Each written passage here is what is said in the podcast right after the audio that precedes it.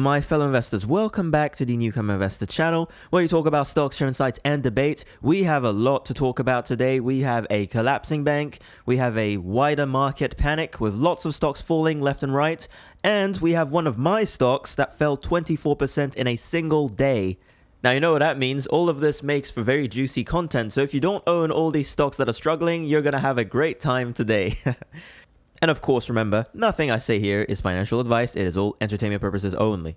Now, starting with our first topic, if you live within the proximity of planet Earth, then you've probably heard of Silicon Valley Bank. It's been all over the news this week, and for good reason. It is America's 16th largest bank and has collapsed in the space of 48 hours. Now, there are implications not only on this bank, but on the wider economy because many people now are saying that this will trigger bank runs on the entire financial sector. So that could trigger lots of uncertainty and lots of problems for everyone else, literally.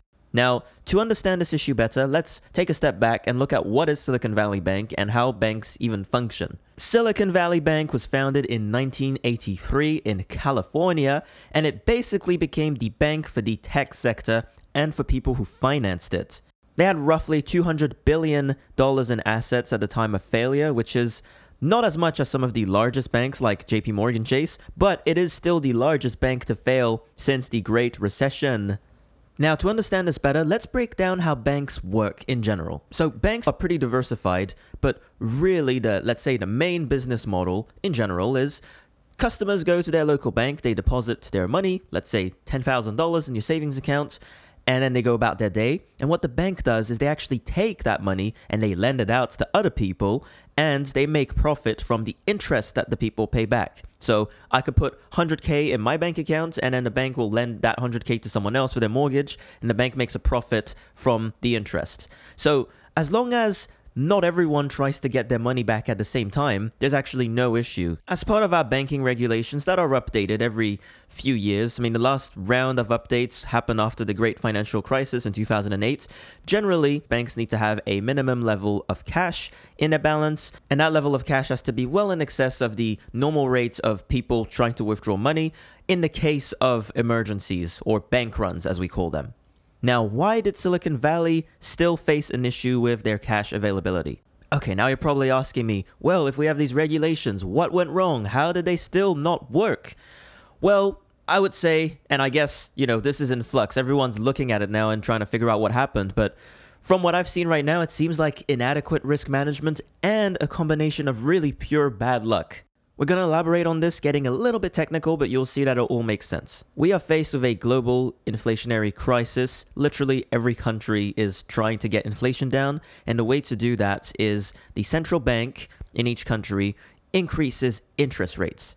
Now, every now and then, I'm going about my day just talking with people, and sometimes people will say, Well, you know, I don't care about all this economic stuff. It's all over my head. I don't understand it. No, no, no. You should care about interest rates because that impacts everybody. Higher interest rates are not just an abstract concept. A higher interest rate means the cost of borrowing is now higher. I'm too young and poor to have a mortgage, but for some of my listeners who are a little older than me and wealthier than me, you probably have a mortgage. If you were lucky enough to get a fixed rate one, then you're laughing right now. But if you were unlucky enough to get a variable rate one, which generally were uh, cheaper at the time of low interest rates, now you're probably having a hard time because your payments doubled in the space of six months. That's insane, right? So, as interest rates go up, it deters economic activity, but it impacts a lot of people and a lot of businesses. Okay, now we've established that interest rates became high. Let's go back into Silicon Valley Bank, what they did and what happened. Silicon Valley Bank's client base is not like the typical bank. Silicon Valley, literally, their whole brand was about being the bank for the tech sector. A lot of startups, a lot of venture capital. Now, you know that shine you get when you're like, I work in tech. It's cool, right? No disrespect to my tech friends. But the problem is, it is no longer cool right now because a lot of these high flying tech companies, I'm talking tech companies from the ARK fund of Cathie Wood, a lot of these companies were doing great in 2020, but now are crashing back down to earth because, again, a lot of tech is massive revenue growth, but not a lot of profit growth. They're losing money. And that's easy in a time of low interest rates because you can borrow for cheap, for next to nothing. But when you have high interest rates, that triggers those companies to realize they have to operate efficiently. And unfortunately, that meant a lot of layoffs, as we've seen in the news, and more importantly, getting your money back. The money that they'd put in their banks, they needed it back now to start paying their employees or to start funding whatever they were doing, right? When companies face times of hardship, they have to dip into their savings. That happens all the time. And unfortunately, all of them in this tech sector, all these startups are doing it right now. Now, to compound the issue, it could have been okay. But the problem is, this bank was invested in a lot of long dated bonds. Now let's get technical again and explain how interest rates impact bonds. When interest rates go up, this makes the price of existing bonds go down. Let's make up an easy example so you can understand. Let's say that in 2020, when interest rates were low, I decide to lend you $100 with a 2% interest. So you're going to give me back my $100 and my 2%. So your cost of borrowing is 2%, which is a pretty good deal. Now, let's say that we agree this, but you're going to pay this back in 2040. So it's a long time between uh, then and now. And now that we are in a high interest rate environment, someone else comes up and says, Yeah, I'll lend $100 uh, for a 6% interest. Now, all of a sudden, my $100 for a 2% interest is not attractive for creditors. Therefore, the price of my bond, the price of getting someone to agree to lend this 100 for a 2% return is going to go down because no one wants to do that when there are so much better alternatives. That is what happened with Silicon Valley Bank. They got locked in a lot of long dated bonds um, with low interest rates, and now they have to sell these bonds at a loss because they need the money right now because they're in a cash crunch. So they tried to do that. They tried to sell some of their stock, and everything just completely collapsed. And that is basically what happened to Silicon Valley Bank. Now, what are the implications of that? I honestly don't know. I'm not exactly sure what's going to happen. I know that people's money is insured up to $250,000, but the problem is most of the money uh, parked in those banks, like the amounts that companies or people put in there, was much more than that. So I'm actually not sure if those people will be bailed out or if they'll just lose the money, but it's not looking very good. Now, the natural follow up question to all of this is should I stay invested in bank stocks or should I sell them or and whatnot? Uh, I mean, hey, this is not financial advice. I myself hold three bank stocks. These are Scotiabank, TD Bank, and EQB Inc. I am holding on to all of them and I'm not overly concerned about them. The reason being they are diversified, at least the first two. I'm going to have to have a, a closer look at EQB because it is the smallest of the three. But from the available data that I have reviewed so far, I don't believe that these three banks will suffer the same fate as Silicon Valley because, again, this was a very specialized bank that uh, tried to appeal to a very specific type of industry and, and person all at the same time that all had this, the same issue, right? So uh, these other banks that I hold are not really like that. So I think we'll be fine here. I believe they'll continue to be profitable and do well, but I will be keeping a closer eye on them, that's for sure. Now, to give you an update on what I did with my portfolio regarding banks, I actually, for the first time in three years, have purchased more of TD. The reason being, Scotiabank has been my largest bank holding for a while, and it still is, but I wanted to equalize my positions a little bit more. I wanted to have that good South American exposure with Scotiabank and more American exposure with TD. And again, EQB is more Canadian. I wanted to have a nice little balance, so increasing that TD position just felt right at the time. You know, it's fallen in value. It is a strong bank. It pays a growing dividend. And it's just a high quality franchise that I believe has the cash, the experience, and uh, just is resilient enough to get through this market cycle. Regarding this little market meltdown that we're experiencing, if you've known me for more than a day, you know I am optimistic in general about humanity. I think we'll keep growing. We're going to have a lot of bumps along the way, but I'm really not that concerned. In fact, I do think some of the best times to buy are when we have a meltdown, because that is when you get big disconnects between the price and the value of the business. I've been accused of being a little complacent sometimes, and I'm fine if you believe that, but I know I've made some of my best gains during COVID when everything crashed 30%, and I will continue to buy in times of extreme fear.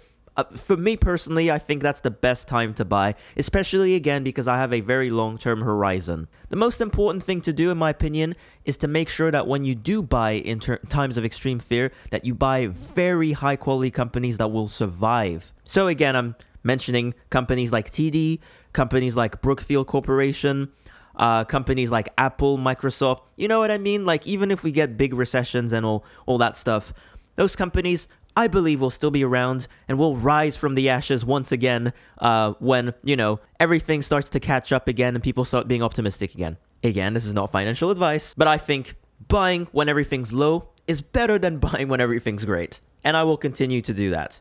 Now, I know I've been saying this is not financial advice, but here I am actually going to give you advice for anyone who may be looking for some.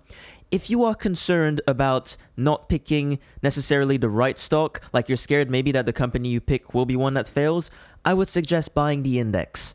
If you buy the S&P 500, all of it, you have America's 500 best companies and some of them will fail at some point and some of them will be higher than others but at least you own everything so you're not going to lose all your money. For myself i love buying the index. I also like this other etf called schd which holds 100 companies. These are all companies that pay a growing american dividend. You know if you have etfs like that i can't guarantee that you'll get rich or anything but I, I can almost guarantee that you're not going to go to zero Okay, now for our final topic today, and I know a lot of people rubbing their hands and happy to say, I told you so, but it's fine, you know, we all learn together. My company, Enghouse Systems, reported earnings, they fell 24%. Now, this is a company a lot of people loved and were talking up for the last five, six years. And then, uh, since the start of COVID, started doing really poorly, and people just started uh, shitting on it, basically. But okay, what is up with Enghouse? What is it? What happened? Enghouse Systems is a software tech company. They grow primarily by acquisitions. So they buy other little companies, and that increases their revenues and their uh, net income. And what happened really is they just haven't made any meaningful acquisitions in a while. It's been like two years or so that they, they've been growing their cash pile, and they just haven't been able to buy anything that they felt was compelling. Now, that is the main reason that people are upset because their revenue grew so much at the start of COVID because they had a lot of Zoom like video stuff going on uh, that they were able to sell. But now, with the return to the office, um, they've been growing less of that revenue. So, revenue's been falling. And as a result, you know, people are saying now this is the end of this company. So, I don't think things are that terrible. And I'll give you my reasoning. Firstly, their cash pile is there. It's been growing. They're at $250 million. That is not little. That is more than what they usually have. So, at the time that they do find uh, the right company to make an acquisition, they will be able to do so. They have that flexibility. Second, they have no debt. My friends, a tech company with no debt, that is amazing. That is fantastic and that is underrated. And again, I continue to believe, especially now in times of higher interest rates, this is a huge advantage. Um, and next, another part that people it seems to have flown over everyone's head, but they did mention if you read the earnings transcript, their share of recurring revenue has increased. Now, if you like analyzing tech and software companies, you know that recurring revenue is king. That is everything to do with these, you know, subscription type of services when a company hires you for a while to just to keep selling your software and, and it just every month or every year or whatever, they just have to pay you. The more sticky products you create and sell, the better part of the reason for Enghouse's lumpy earnings isn't only the acquisitions, but it's also that they had a lot of project based revenue where they were hired for one large thing and then, you know, they get paid a lump sum at the time and then it's over. Kind of like a, a construction company. But like I said, they are increasing their share of recurring revenue, and that's a great thing. So now you'd be asking me, what am I doing with Enghouse Systems? Well, firstly, my allocation to this company is pretty small. I haven't checked in a while, but it's like 1% of my portfolio, something like that. So it's really not that much. Uh, my average price is around $45, so I am down now, but that's fine. Like, I'm holding. Uh, not buying anymore this time, but I'm comfortable holding. And another thing I should have mentioned they have increased the dividend 18%. And again, that is because they couldn't find uses for the cash, so they just want to reward shareholders more. So that is my largest dividend increase year to date. And this is their um I think it's their 12th year now that they increased the dividend double digit. So, I mean, can't complain. This is not the hot pile of garbage that a lot of people online are saying. They did not make a meaningful acquisition, but they will at some point. And for now, revenue fell a little bit, but it stabilized. I'm comfortable holding.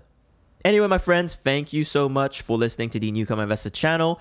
Uh, once again, you know, feel free to tweet me your comments if you think I'm wrong about stuff. No worries. The point of this uh, channel is to debate. Please make sure to subscribe to the YouTube channel, give me a five star rating on Spotify and Apple Music, and I look forward to connecting again with you soon.